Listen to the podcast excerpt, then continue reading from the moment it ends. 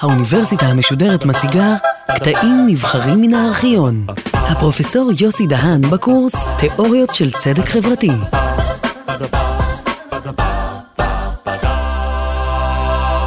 כפי שאמרנו בשיחה הקודמת, אה, סדרת ההרצאות הזאת תעסוק בתיאוריות מודרניות של צדק חברתי.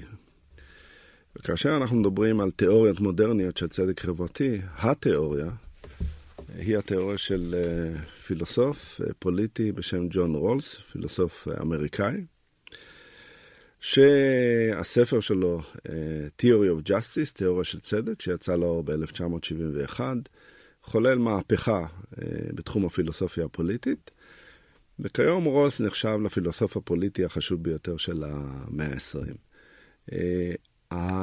אה, התיאוריה שלו חוללה מהפכה לא רק בפילוסופיה הפוליטית, אלא היא חוללה מהפכה גם בענפים אחרים. היא חוללה מהפכה בתורת המשפט, היא חוללה מהפכה ב, אה, במקצוע הכלכלה, בשאלות של צדק חלוקתי.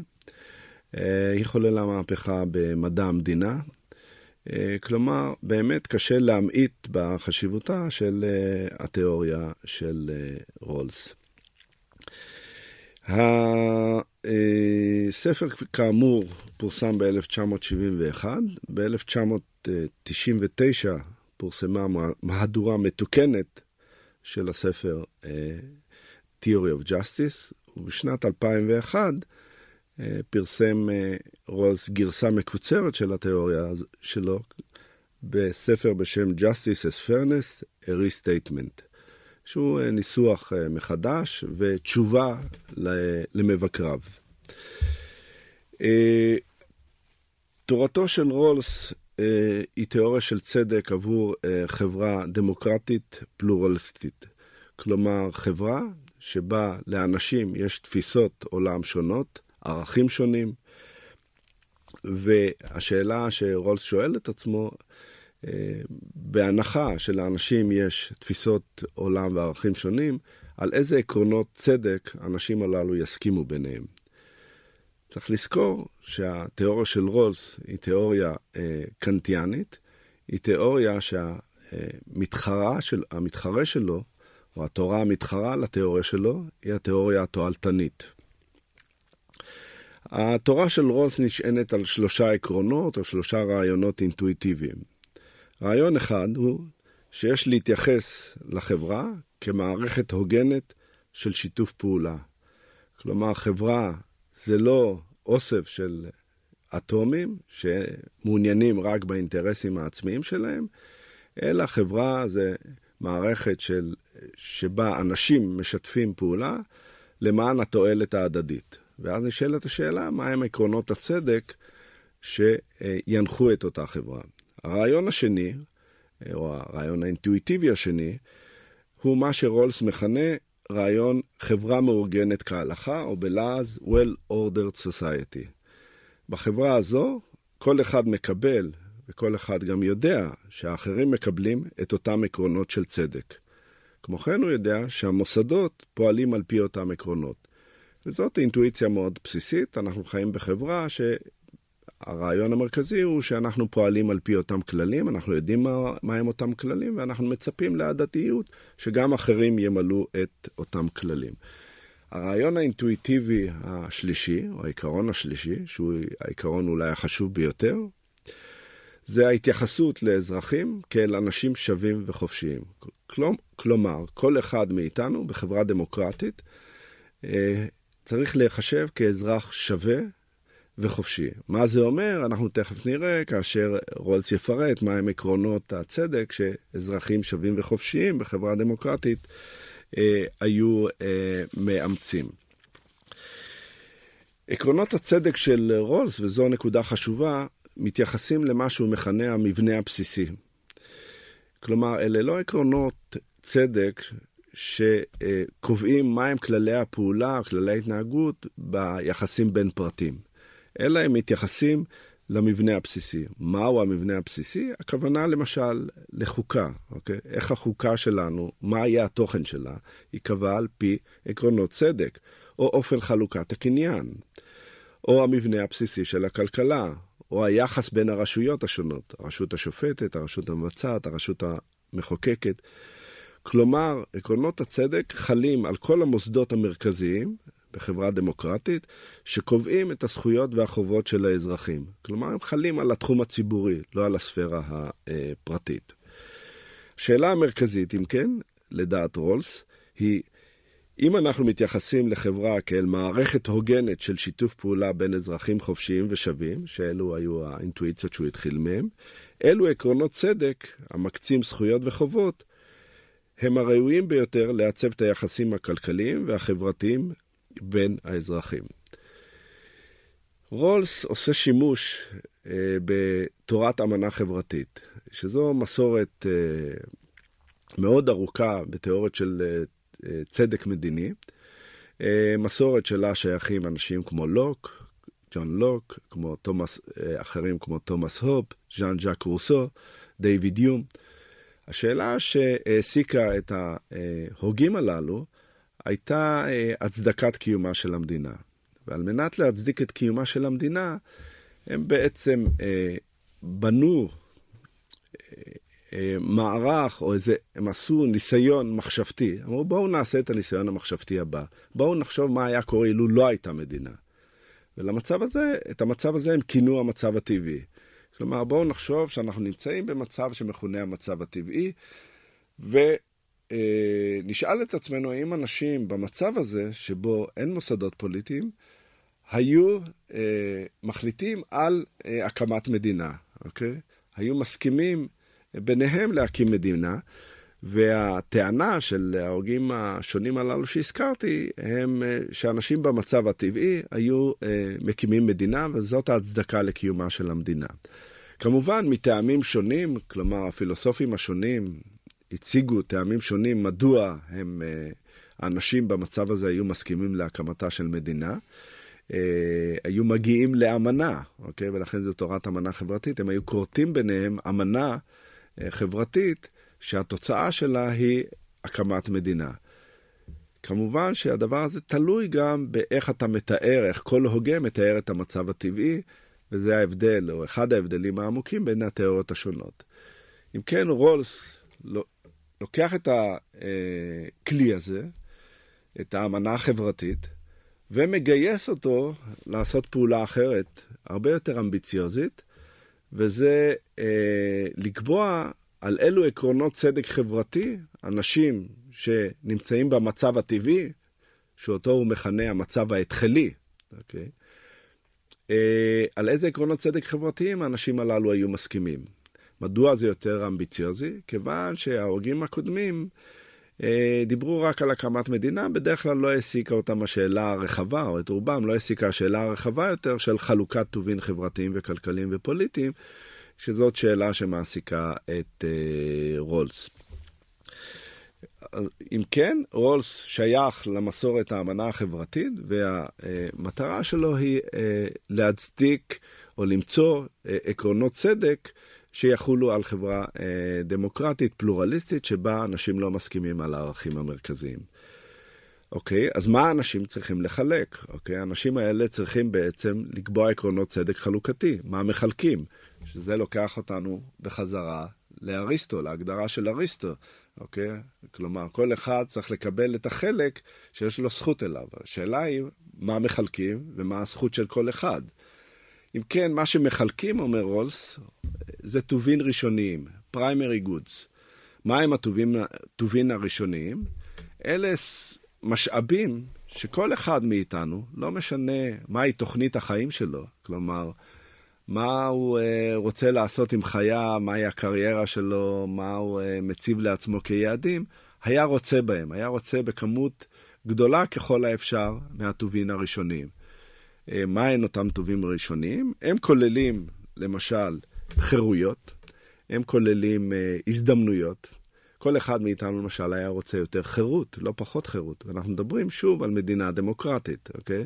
שבה אנשים הם שווים וחופשיים. אז כל אחד מאיתנו היה רוצה יותר חירות, כל אחד מאיתנו היה יותר הזדמנויות, כל אחד מאיתנו היה רוצה יותר הכנסה, כל אחד מאיתנו היה רוצה יותר עושר, כל אחד מאיתנו היה רוצה יותר עמדות כוח או עמדה שהוא יוכל להשפיע.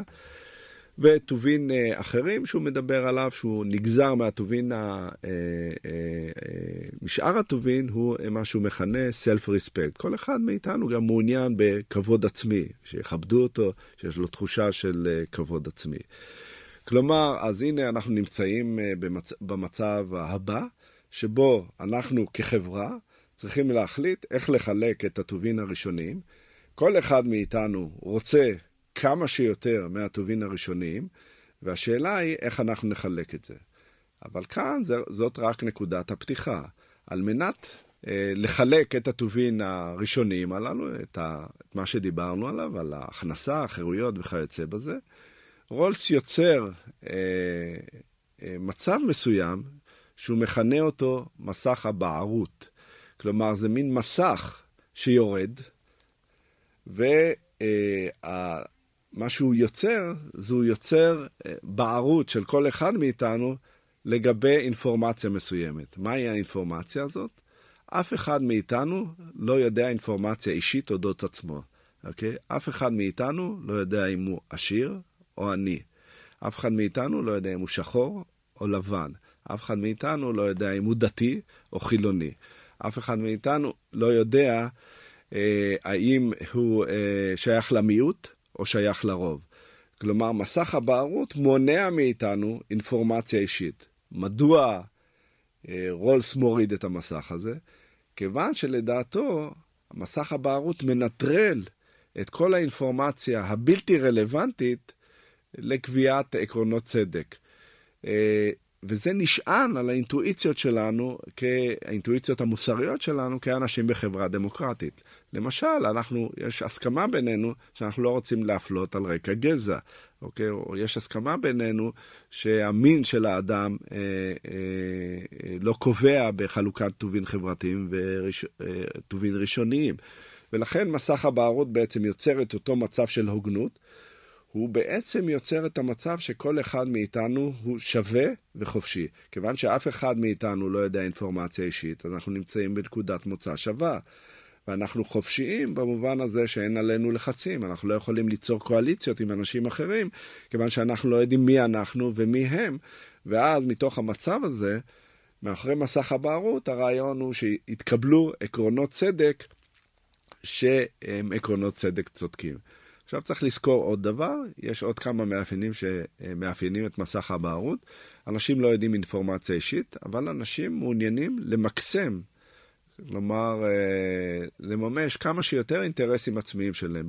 במובן הזה, כלומר, אנשים מעוניינים שיהיו להם כמה שיותר, או להשיג כמה שיותר טובין ראשוניים. הנחה נוספת, זה אנשים אה, לא סובלים מקנאה, אוקיי? הם נעדרי קנאה.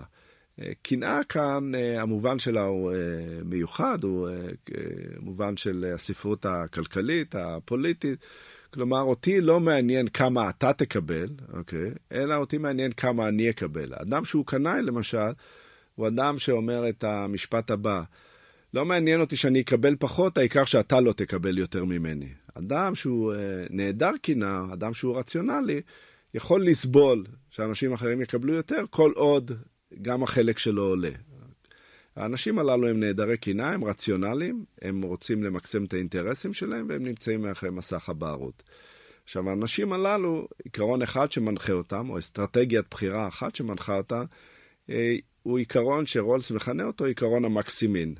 כלומר, אסטרטגיית הבחירה שלהם היא האסטרטגיה הבאה, כאשר ניתנות להם, אה, אה, מוצבות בפניהם אפשרויות שונות, הם יבחרו את אותה אפשרות שבה האופציה, או האופציה, או האפשרות, או התוצאה הרעה ביותר, היא התוצאה הטובה ביותר מבין כל התוצאות הרעות, אוקיי? הם יבחרו בעצם את האופציה שהיינו מכנים אותה הרע במיעוטו, אוקיי? הם מסתכלים על התוצאה הגרועה, תמיד הם מסתכלים על התוצאה הגרועה, ומבין אופציות שונות הם יבחרו את האופציה שהתוצאה הגרועה שלה היא התוצאה הטובה מבין האפשרויות האחרות. זה עיקרון המקסימין, למקסם את המינימום, אוקיי? בהינתן שאלה הצדדים, וזה המשא ומתן, רולס סבור שהאנשים הללו יבחרו בשני עקרונות של צדק. עיקרון הראשון הוא עיקרון החירות, אוקיי? והעיקרון השני מורכב משני עקרונות משנה, עיקרון ההפרשיות ועקרון שוויון ההזדמנויות ההוגן. עכשיו צריך לזכור שרולס אומר שיש סדר לקסיקלי בין העקרונות הללו. העיקרון הראשון תמיד גובר על העיקרון השני. אז בואו עכשיו אה, נאמר מהם אותם עקרונות. העיקרון הראשון קובע את הדבר הבא: לכל אדם יש זכות שווה למכלול הנרחב ביותר של חירויות יסוד, ואסור שזכות כזו תתנגש בזכות דומה של הזולת. כלומר, הטענה שלו שהצדדים מאחורי מסך הבערות, הדבר שהכי מעניין אותם זה חירויות. אוקיי? הם ירצו כמה שיותר חירויות. למה אנחנו מתכוונים בחירויות? למה שאנחנו מכנים בדרך כלל חירויות או זכויות. למשל, אה, והוא מתכוון לזכויות אזרחיות ופוליטיות, למשל, הזכות לחופש המצפון, הזכות לפרטיות, אה, הזכות להתאגדות פוליטית, כל הזכויות שנכללות תחת שתי המשפחות הללו של זכויות אזרחיות וזכויות פוליטיות. כלומר, אנשים ירצו כמה שיותר אה, זכויות או חירויות כאלה. העיקרון השני הוא עיקרון שלא נוגע לחלוקה של חירויות, אלא נוגע לחלוקה של משאבים חברתיים וכלכליים, וכפי שאמרנו, העיקרון הזה מורכב משני עקרונות משנה. עיקרון המשנה הראשון הוא העיקרון שאי שוויון אה, במשאבים חברתיים וכלכליים צריך תמיד לפעול לטובתם של האנשים המקופחים ביותר. כלומר, בכל חלוקה של משאבים חברתיים וכלכליים, החלוקה הזאת, אנחנו צריכים להקפיד שהחלוקה הזו תמיד תפעל לטובת אלה שנמצאים בתחתית הסולם החברתי-הכלכלי. למשל, אם אנחנו עושים, אם ניקח דוגמה מההרצאה הקודמת שהבאנו, דוגמת מדיניות הצמיחה. רולס היה מתנגד למדיניות הצמיחה. אם להזכיר לכם, מדיניות הצמיחה דיב... מדברת על כך שמן הראוי להעניק לאלה שנמצאים בראש הסולם החברתי-כלכלי, בראש הסולם הכלכלי, תמריצים על מנת שהם יגדילו את העוגה, מבלי להתחשב כיצד מתחלקת העוגה בין הקבוצות החברתיות השונות. רולס היה מתנגד לכך, רולס היה אומר לא.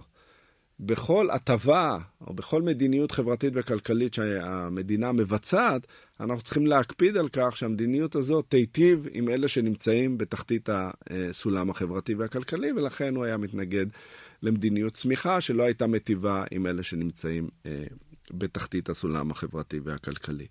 העיקרון השני הוא עקרון שוויון ההזדמנויות ההוגן. Uh, העיקרון הזה הוא עיקרון שאומר, uh, מתייחס להזדמנויות, ואנחנו מכירים uh, תפיסות שונות של שוויון הזדמנויות. תפיסה אחת שאנחנו מכירים היא שוויון הזדמנויות פורמלי. שוויון הזדמנויות פורמלי זה אומר שאנחנו לא צריכים להפלות אנשים על רקע uh, מאפיינים uh, לא רלוונטיים, מוסריים לא רלוונטיים, ובדרך כלל אנחנו מתכוונים למאפיינים הקלאסיים, למשל גזע, מין, דת, מוצא, לאום, uh, קבוצה אתנית, עדה וכיוצא בזה. זה לא מספק את רולס. אה, רולס סבור שגם אה, גם אה, רקע חברתי וכלכלי הוא מאפיין בלתי רלוונטי מבחינה מוסרית. כלומר, כאשר אנחנו מחלקים הזדמנויות, אנשים שבאו מסביבה חברתית וכלכלית מבוססת, האנשים הללו לא צריכים לזכות באותה הזדמנות, אלא להפך, אנשים שבאים מרקע חברתי וכלכלי אה, נמוך, אה, שאין להם אמצעים, אותם אנחנו צריכים לפצות על מנת להגיע להזדמנות שווה. יתרה מזו, נקודה מרכזית שרולס אה, כותב עליה ושעוררה את חמתם של רבים, ואנחנו נראה בהמשך, כאשר נדבר על התפיסה הליברטריאניסטית שמתנגדת לרולס, למשל על פילוסוף אמריקאי אחר בשם רוברט נוזיק, אה, אה, שיתייחס לנקודה הזו, וזו הנקודה הבאה. רולס גם סבור שהחלוקה של הכישורים שלנו, של הכישרונות שלנו, של המיומנויות שלנו, היא חלוקה של, אה, שלא צריך להיות לה רלוונטיות מוסרית. היא שרירותית מבחינה מוסרית. דימוי טוב לחשוב עליו, שרולס נותן, זה, הוא אומר, תחשבו על התכונות הטובות שלכם, או על התכונות שקיבלתם, טובות או רעות, כסל או כאוסף של תכונות שזכיתם בו באיזה הגרלה טבעית, אוקיי? בואו נאמר שיש איזו הגרלת גנים כזו, שמפזרת את הגנים בין האנשים השונים באוכלוסייה, ואני, אה, אתה, מאזין, זכית בסל של זכויות שבו אתה מוכשר, ויש לך כישורים שיש להם ערך שוק. והחיים שלך טובים יותר כיוון שאתה מממש את כל הכישורים הללו. ואני זכיתי בתכונות, או בסל תכונות, אה, נחותות, אוקיי? שמקשות עליי מאוד את החיים. אה, אני חסר כישורים. רולס אומר שהתכונות הטבעיות הללו הן בלתי רלוונטיות, ולכן גם כאשר אנחנו מחלקים את הפירות של המאמצים של השקעה בכישורים ובתכונות הללו, החלוקה צריכה להיות צודקת. אוקיי? ולכן, אם נחזור לעקרון שוויון הזדמנויות ההוגן, שוויון הזדמנויות ההוגן צריך בעצם לחלק הזדמנויות כאשר הוא מפצה או לא מתחשב בכל מה שהוא אה, בלתי רלוונטי או שרירותי מבחינה מוסרית. מבחינה מוסרית. מבח...